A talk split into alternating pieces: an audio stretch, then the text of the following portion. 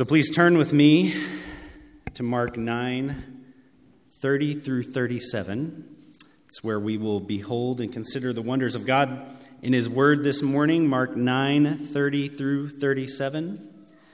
And, and just as we have already been alluding to, oftentimes this world tells us that we should chase after certain things in order to make ourselves great, that the way to greatness is through our own efforts, putting ourselves first. There's, I'm sure you're familiar with the, the saying, it's a dog eat dog world out there. I remember hearing that growing up. I was like, what is that even saying? I couldn't even really understand it. But what, it, what, it, what, the, what does the business world mean when it says this? We're familiar.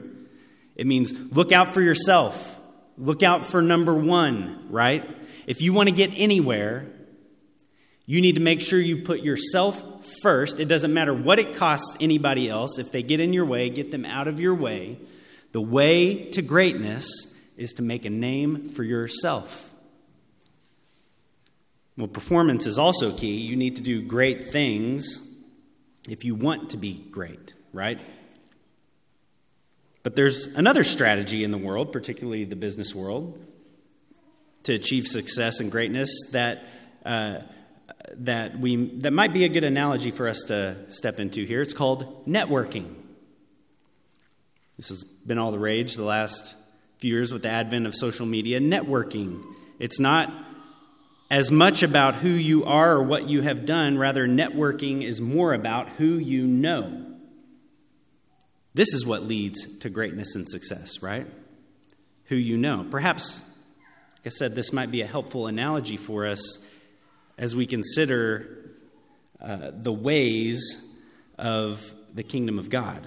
Our passage is in Mark 9:30 through 37 today reveals that in the kingdom of God, greatness is not about who you are or what you have done but rather it is all about who you know.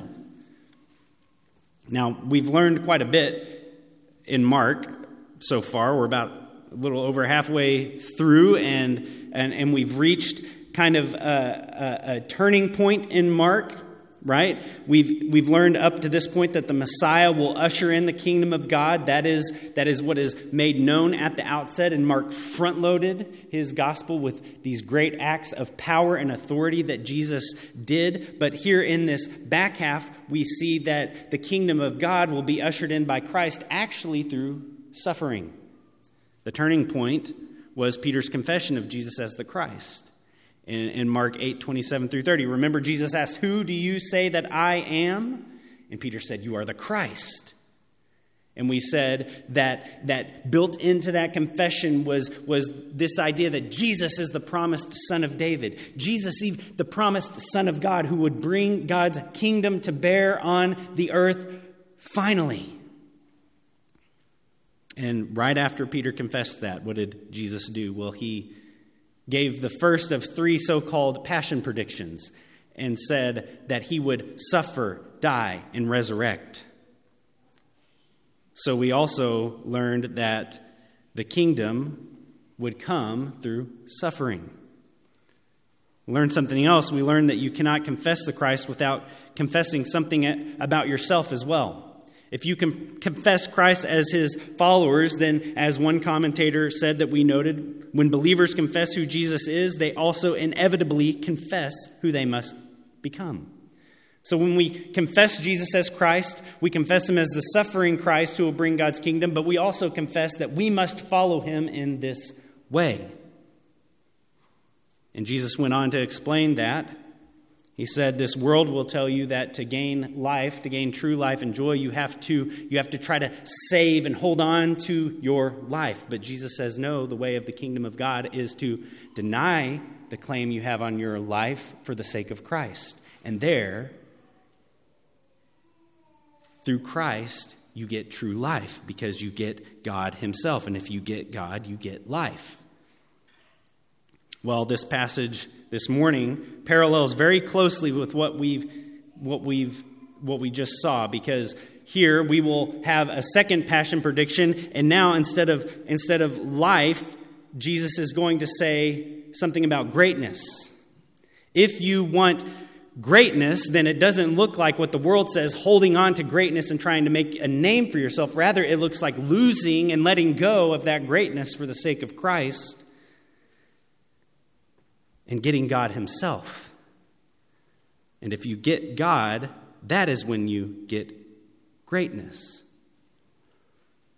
Jesus is the greatest of us all, the King and the only way to God. So if you know Jesus, then you know God. Greatness in the kingdom of God is all about who you know. So look with me at Mark 9 30 through 37. They went on from there and passed through Galilee.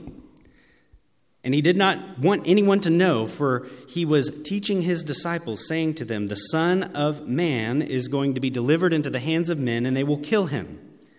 And when he is killed, after three days, he will rise. But they did not understand the saying and were afraid to ask him. And they came to Capernaum. And when he was in the house, he asked them, What were you discussing on the way? But they kept silent, for on the way they had argued with one another about who was the greatest. And he sat down and called the twelve. And he said to them, If anyone would be first, he must be last of all and servant of all. And he took a child and put him in the midst of them. And taking him in his arms, he said to them, Whoever receives one such child in my name receives me, and whoever receives me receives not me, but him who sent me. So we'll consider this passage in two parts. First, in verses 30 through 32, we will see the word of the gospel.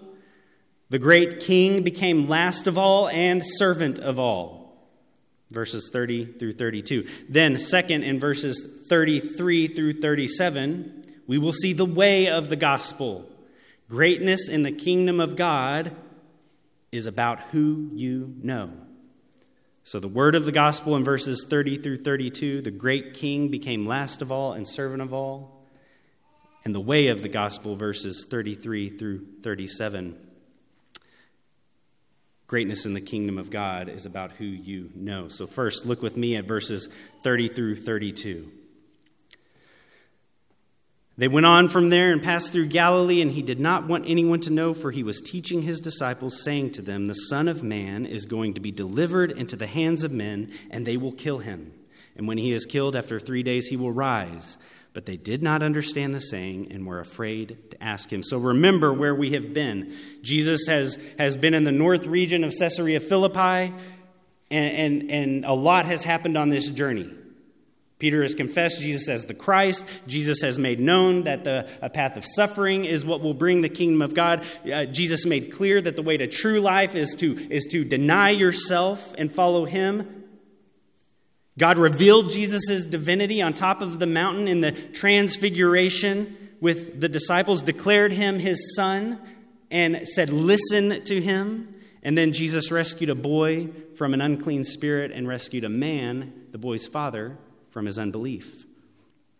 And that's just the tail end of the journey. We haven't even mentioned Jesus healing the, the blind man at Bethsaida or, or the feeding of the 4,000 in the Decapolis, uh, the healing of the deaf and mute man, the Syrophoenician woman's daughter. The list goes on. They've been on a long journey, but now they are headed back home. We will see in verse 33 on the way to Capernaum. This is home base for them. They're back in the region of Galilee or home turf, and Jesus did not want anyone to know.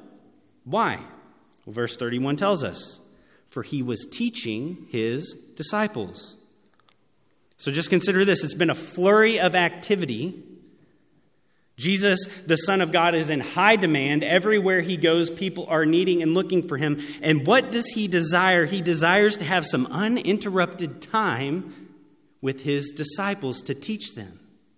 Now, he is always teaching them, and, uh, and we know this, but why does, why does Mark point it out here? Why make it a point here? Well, how are the disciples doing? We know for a bit that they're, we know for, for a fact that they're probably a bit shaken at the moment, right? They've just had the, their ideas of what the kingdom of God looks like and the Messiah completely reconfigured. Uh, three of them have just witnessed witnessed uh, Jesus being transfigured in a mind bending way that they didn't even know what was going on. Saw Elijah and Moses, heard the voice of God. And then finally, some of them realized that they couldn't even cast out a demon. So they have a lot going on, a lot of questions, a lot of things have not been going perhaps the way they think it should be. So the disciples are probably in a, a need of a, a little bit of reassurance and a little bit of clarity. So Jesus teaches them. It's just amazing to see who Jesus is. He desires to take personal time with his confused disciples in order to help them understand. He could be doing any number of things, but what he takes the time to do is to continue to shape them, continue to form them into who they should be. You and I would have given up on these disciples probably five chapters ago, maybe, maybe even sooner than that. But here Jesus just continues to teach them, continues to shape them. This is the patience of our Lord that he shows even to us. And what's he teaching them? Well, he's teaching them the same thing he just taught them. Says, For he was teaching the disciples, saying to them, The Son of Man is going to be delivered into the hands of men, and they will kill him. And when he is killed, after three days, he will rise. So, this is the second so called passion prediction. Jesus has said this once before. The way he, the Messiah, will victoriously usher in God's kingdom is going to be through his suffering and death. And he does this again because the disciples still do not get it. They don't have a category for the Messiah delivering in this way. Jesus, we know you're the Messiah and the Christ who has come to bring God's kingdom, but how can you die? That doesn't make any sense. But Jesus is making clear that, again, by doubling down, that this is exactly how it'll happen. The Son of Man of Daniel 7, who receives authority and a kingdom from God that will last forever, that happens in this way. This is the word of the gospel. The Messiah will suffer, die, and resurrect. In a few verses, we will see Jesus begin to describe what greatness in the kingdom of God looks like. He will say, If you would be first, that is preeminent, then you must be last of all and servant of all. So, here in the, in the word of the gospel, we see the greatness of King Jesus, who would literally be last of all and servant of all in order to save. We're starting to see that, but we'll come back to that. So, the disciples still do not have a category for this. Note their response. What is it? Ignorance and fear. Verse 32 But they did not understand the saying and were afraid to ask him. So they did not understand literally what we've been saying. This, this means the idea of ignorance. It's this complete lack of a category for something. But what do they do with this lack of understanding? Well, they don't go to Jesus with it. In fact, this actually makes things a little bit worse by keeping it to themselves. They were afraid to ask Jesus about it. What are they really afraid of here? Uh, we know that Jesus has corrected and rebuked their notions before. And we've seen the, the disciples be afraid of Jesus. When he calmed the storm, they, they feared him, but this was an awe and a wonder type of fear that, that moved them towards him. Here, this fear makes them withdraw from Jesus. Why? Well, I think this fear eh, is a common thread with regard to Jesus' passion predictions. Consider the three different times Jesus predicts his death and resurrection. First, we saw it in Mark 8 31 through 33. What was the reaction? Peter rebuked Jesus, right? This certainly could have come from a place of fear. This is not how I think it should happen. What are you talking about? Peter rebukes him. We'll now consider this passage we have in front of us, there is fear explicitly mentioned, but also in the third and final prediction of Jesus' death and resurrection in Mark 10 32 through 34, there Jesus and the disciples are on their way to Jerusalem. And, and we know from parallel accounts that, that Jesus has made clear to the disciples this is where this suffering and death will happen in Jerusalem. So, so Mark tells us that they're on their way to Jerusalem and the disciples were afraid. Mark 10 32 through 34. And then Jesus tells them again exactly what will happen. He will be crucified and resurrect. He will die and resurrect. So, what's, what's the point here? I think the disciples are afraid that what Jesus is saying is actually true. They don't want him to die. And then perhaps there's this idea of what does that mean for us if this is how it happens? So I think we, we see a little bit of Jesus' purpose for continuing to teach this. Not only does he know that they don't get it, but he also knows that it really scares them. So he's not just telling them to keep them scared, to just keep scaring them. That's not his point. Jesus is preparing them for what will happen. They, even though they don't have a category for it, Jesus says this as a word of future comfort. Right? You don't understand this now, but you will need to understand it later when all this happens. He's also showing them he's in complete control. We've said this over and over again as we've gone through Mark, and we keep seeing it. God will take us through things that we have no category for, that we cannot figure out why is this going on. We won't understand, but later we'll realize it had prepared us for something that we didn't expect. And that teaching will be a great comfort to you. And it would be a great comfort to the disciples. So but the disciples, rather than bringing their confusion to Jesus, withhold it. I wonder what would have happened if they would have come to Jesus with their confusion. Perhaps a rebuke, maybe, yeah. We've seen him do that before. But I think ultimately, he would have given them some comfort. This is who God is. Even the Messiah that Isaiah talks about bringing God's salvation, Isaiah 51:12, I am he who comforts you if they would have came to Jesus with their questions. He would have taught them. How do we know? Because that's what he ends up doing anyway. So the disciples perhaps need a little bit of humility. Fear can often manifest and masquerade as uh, self exaltation, rather, and pride can often manifest and masquerade as fear.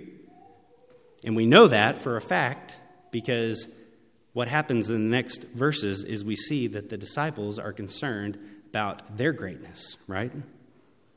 But Jesus will give them a lesson in greatness in the kingdom of God in order to work humility into their hearts. So look at verses 33 through 37.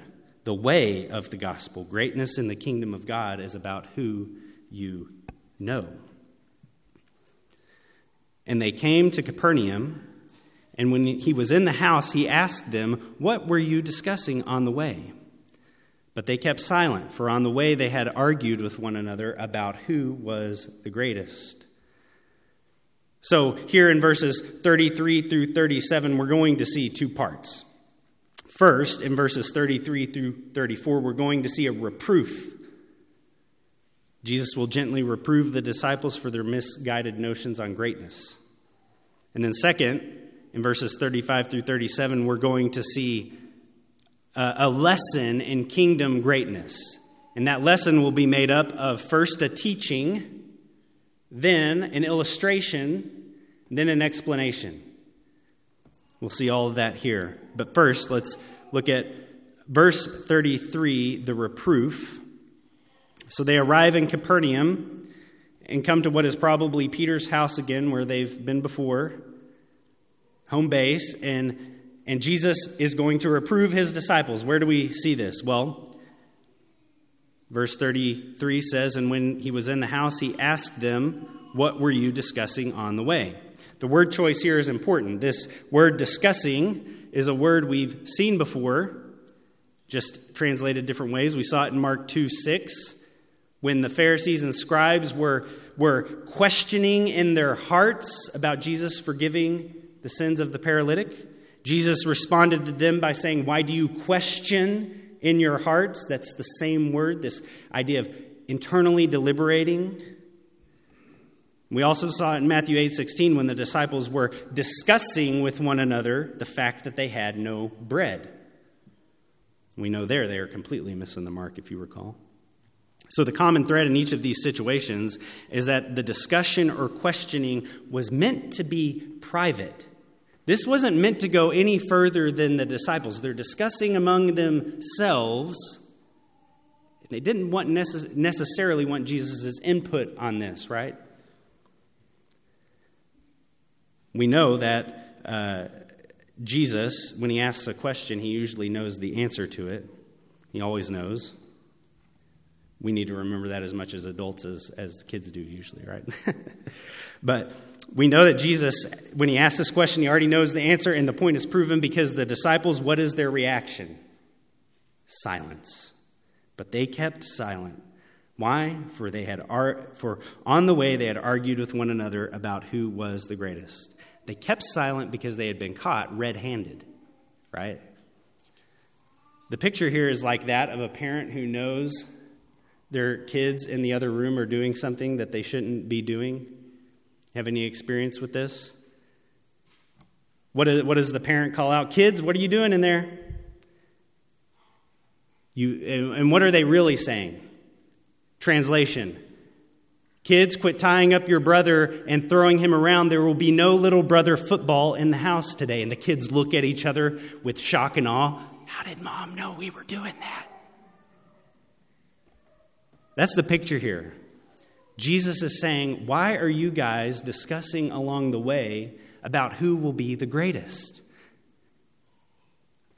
Have you not just, have you not been taking in what I've just shown you and just been telling you? I will die to bring the kingdom of God?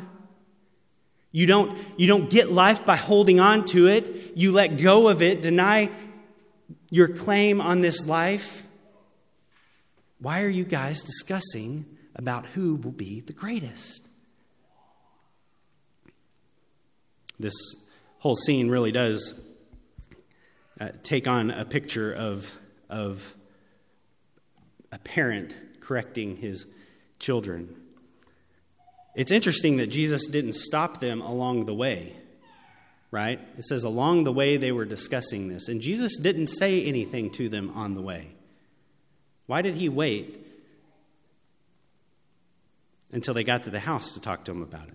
I think it was to let them indulge themselves in order to see what was truly in their hearts. We know that this is the nature of God, right? And we see in Deuteronomy 8 2, God tells Israel, You wandered 40 years in the wilderness so that you would be tested, so that you would know what was in your heart. It's a testing not so God knows what's in your heart, whether you will keep the commandments or not.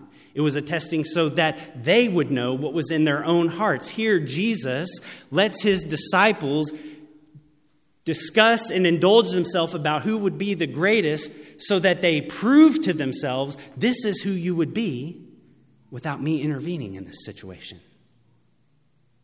You would be after your greatness. So, Jesus lets them lets them run their course in sin without it coming without letting it come to its complete end. He does stop them. And given their sheepish silence, the point seems to be proven they understood what he was saying. Before we move on, have you ever, have you ever also wondered why the disciples might even be uh, having this discussion in the first place?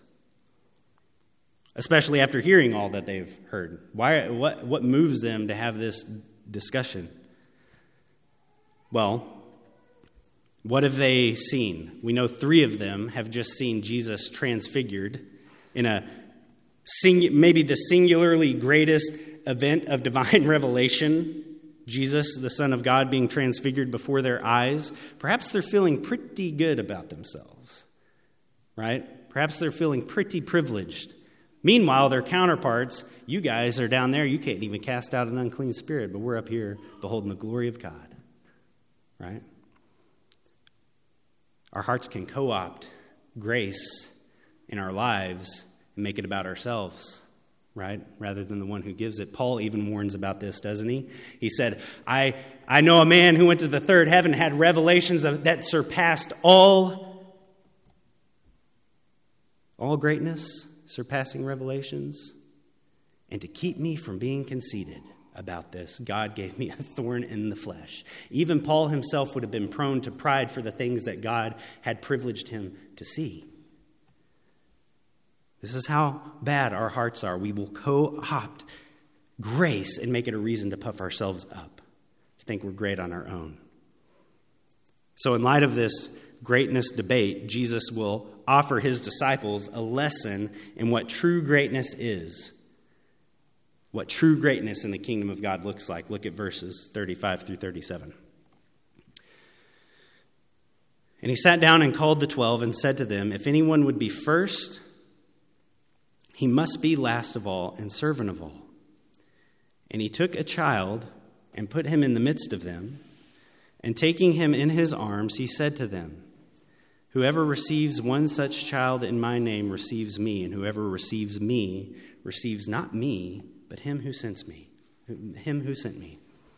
So before we begin to unpack these verses, again, just be aware of how remarkable of a man our divine king is. He just caught the disciples red handed in their sin. And what's his next move? It's not to berate. It's not to add insult to injury. It's not to exasperate them by holding their sin over their head. No, he sits down and says, Come here. And he begins to teach them.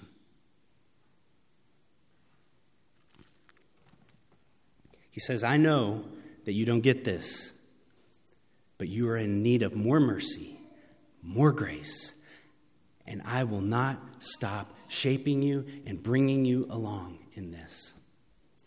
They don't lose relationship with him, they're invited into further relationship with them. He, he says, Listen to me, I will show you the way.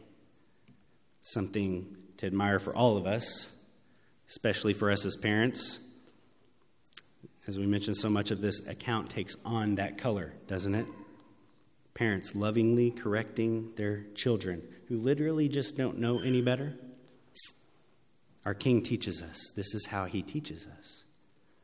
So, first, Jesus offers a teaching. And this teaching, we've noted, parallels his teaching on life in the kingdom of God. He gives them a teaching on greatness, and perhaps it gives us some clarity of what greatness is here because he equates it to being first. Now, this idea first is, is one of order, prominence. You are, you are number one as opposed to being last. You're first in the order of value, first in the order of things rather than being last. You are preeminent. He also contrasts it with being a servant. So, being first looks like being superior. Your value of being first means that you should be served by all, people should wait on you. But he contrasts this with being a servant. So, in the world's economy, if one wants to be the greatest, to be first, they have to reach out and take it. They must elevate themselves, cast all others aside, even, even walk across a couple of bodies if they must, to be able to go and attain greatness. However, in the kingdom of God, Jesus says it's exact opposite. Just like with true life in the kingdom, you have to deny yourself for the sake of Christ. Here, you have to let go of greatness. Don't go after greatness for yourself, but for the sake of Christ, let go of greatness and become last of all, servant of all. This is the only way to greatness in the kingdom of God. Greatness, then, is beginning to sound a lot like what Jesus just described in his prediction of his betrayal, death, and resurrection. Because Jesus was least of all and servant of all in his life and in his death, he is the greatest in the kingdom of God. Because of our sin nature, we could have never perfectly been last of all and servant of all. Our sinful ego would not allow it.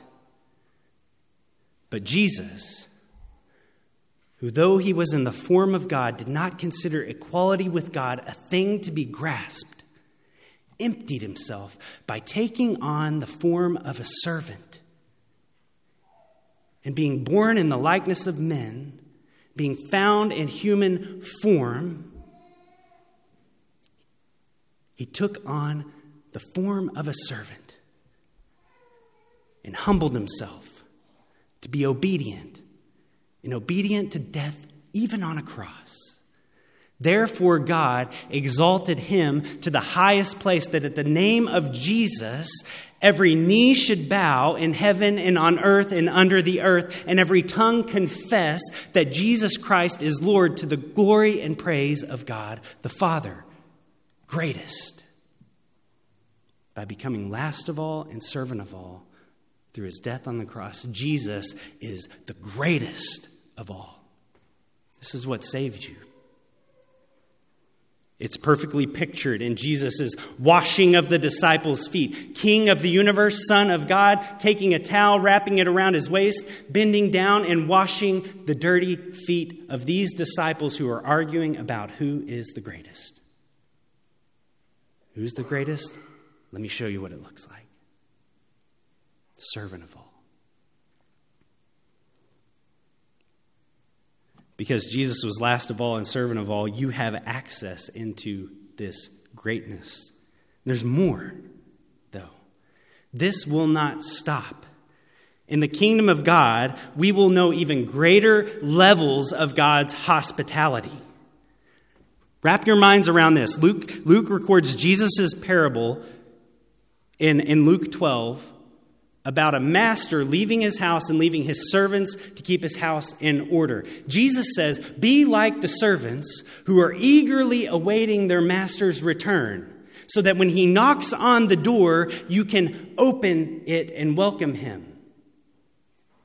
And Jesus says, If you are like this, awaiting my return, what awaits you? The master comes in. In verse 37, it says, Blessed are those servants whom the master finds awake when he comes. Truly I say to you, he, the master, will dress himself for service and have them recline at table, and he will come and serve them. When we enter into the kingdom of God in its fullness at, at, at Jesus' return, the same King Jesus who set aside his glory in order to save you will once again set aside his glory to, in order to serve you in the new heavens and new earth. This is the greatness of our King. You can never outgive or outdo God's greatness. You can never outgive or outdo God's hospitality. So, the call of the gospel is to surrender to the greatest one of us all, King Jesus, who is the servant you or I never could be. If you get Christ, you get God. And if you get God, you get greatness, because that is who He is. He defines greatness. That's what Jesus will go on to illustrate in verses 36 and 37. And he took a child and put him in the midst of them, and taking in in his arms, he said to them. So we'll just stop there. This verse, take it at once. Here's the illustration of what greatness in the kingdom of God looks like. Jesus just offered a teaching in what the kingdom of God looks like, and here he illustrates it. What's the illustration? He takes a child, puts them in the midst of these disciples arguing about greatness. Now, in this society, a child would be on the rung of greatness, on the scale of greatness, they're at the bottom. Jesus puts them in the middle and then takes him up in his arms in a loving embrace. That's the idea here. It's a hug. Now, in this picture, who is the most prominent, the greatest person in this picture? We've just made a pretty clear case. It's Jesus himself, right? Unquestionably the greatest. But in this picture, who looks like the greatest? It's the child, whom society would say has no value on the greatness scale. He doesn't move the needle in this culture. He's being picked up and elevated above all others, embraced in this man's arms, who happens to be the Son of God. There's only one person in this picture here who is getting a hug from the God of the universe. This child. This child is great not because of anything he did or who he is or who the world says he is. He's great because the Son of God says, You get my full affection. I hold you in my arms. If you haven't concluded yet, you and I are this child in Christ, elevated to greatness because Christ, the God of all creation, wraps you in his arms, takes you up, and gives you a hug. Loved and hugged by God. But Jesus will go on to make the point that what he is doing is also an example to follow. So he offers an explanation. Look at verse 37. He says, Whoever receives one such child in my name receives me, and whoever receives me receives not me, but him who sent me. So Jesus says that when, when one receives or welcomes a lowly child in his name, the one receives or welcomes Jesus himself. Now, what Jesus has just exemplified this. He received and welcomed this child into his arms, and Jesus is essentially saying, You go and do as I have done. Now, it can be specific to something like this, but it's also a general example of, of this is what the disposition and the heart of a disciple of me should be. Taking up a child would be not considered a noble task necessarily. In fact, it would be considered a lowly task in the eyes of the world. However, if such a lowly task is done with a view to, to Christ and who God is and in your identity as, as a child of God, then such an act welcomes Christ and receives Christ. And if you receive Christ, you have God. And God defines greatness. So, so the, the logic of, of the kingdom here is, is not that one becomes great by who they are or what they do, but because they receive the only true great one. Greatness in the kingdom of God is, is, is not about who you are or what you do. It's actually the opposite. It doesn't matter if, if you do the lowliest task and you're the lowliest person.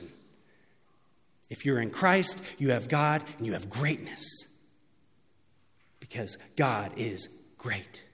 Or if you are the highest person in society doing the most noble task, it doesn't matter. But if you're doing that with a view to Christ and who God is, and you are in Christ, you have greatness. That's what gives you greatness.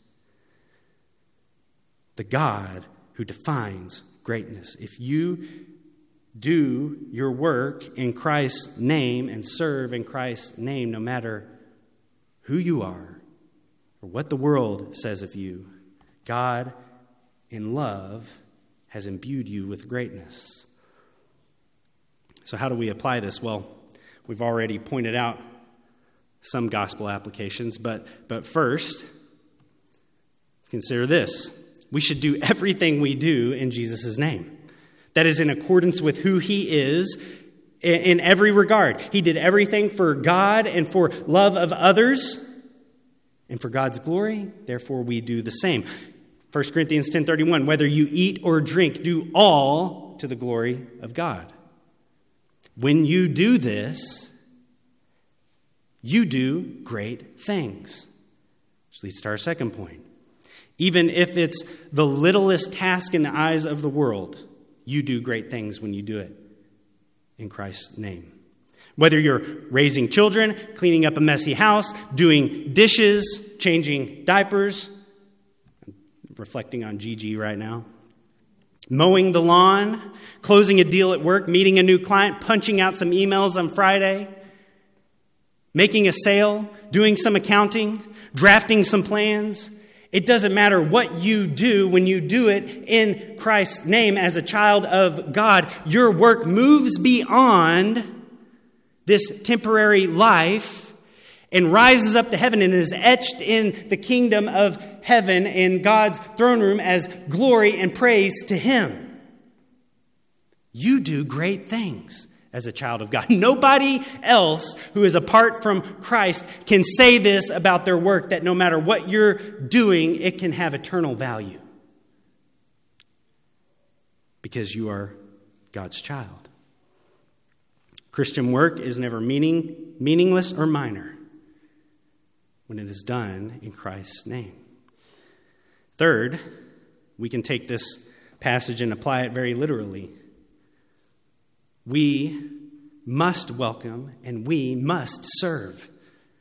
It's the, the picture here, right? Jesus gives us this illustration of what greatness in the kingdom of God looks like, and it's instructive for us. It's not, it's not of any little thing that Jesus chose to use the example of, of, of welcoming a child. When we are hospitable, we are hospitable to the least of these. When we serve, we especially seek to serve the least. When we welcome, we seek to serve those who are marginalized and rejected, the least of these. The Christian disposition should be hospitality, welcome, and service because this is what God has shown us. He has been infinitely hospitable to us. I'm, I'm so thankful that we have a hospitable church where we welcome each other, we serve one another. Let us not lose that. Even what we're going out to do today is, is, is an application of this because we're going out to our neighborhood and we're saying, hey, we're here, we're your neighbors. Let us know if we can serve you or help you in any way. The Christian is hospitable because God has been infinitely hospitable to us. There is no one in the kingdom of God who is marginalized. Society may marginalize and shove people to the margins, but in the kingdom of God, in the household of faith, this should not be. So, our prayer should be to, to find more ways here at DGCC to, to make that hospitality visible that we would welcome people in, that we would fellowship in a way. Let people, if they hear of DGCC, say they are a welcoming and hospitable people. This will go a long way in pointing others to who our God is, because He is a God of hospitality.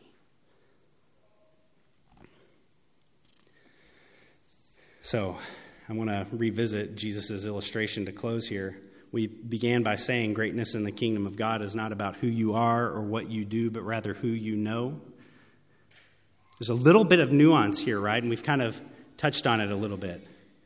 Greatness is certainly first and primarily about who God is. If you know Him, you enter into that greatness. How? We saw it in the picture. He makes you His child. Through the gospel of Jesus, we're like this child who is swept up into the arms of the King of the universe and hugged and embraced by God. In this way, greatness in the kingdom of God is about who you are. Because you are a child of God. Greatness doesn't come from yourself. If it did, it could be lost. But the greatness comes from our Father who imbued us with his love and greatness, and that can never be lost. This is who you are. You are a child of God. The God of the universe in Christ hugs and embraces you. When he sees you, he smiles. If you stumble and mess up, he is there to correct and lovingly embrace, not to reject and shove away. This is the identity we go and live in. We are great because our Father is great and says, In my Son, I make you great in Him. Come to me, my child, be embraced in my arms. This is who you are. Go and live in this identity. Remember that you are a child of God. Let's pray together.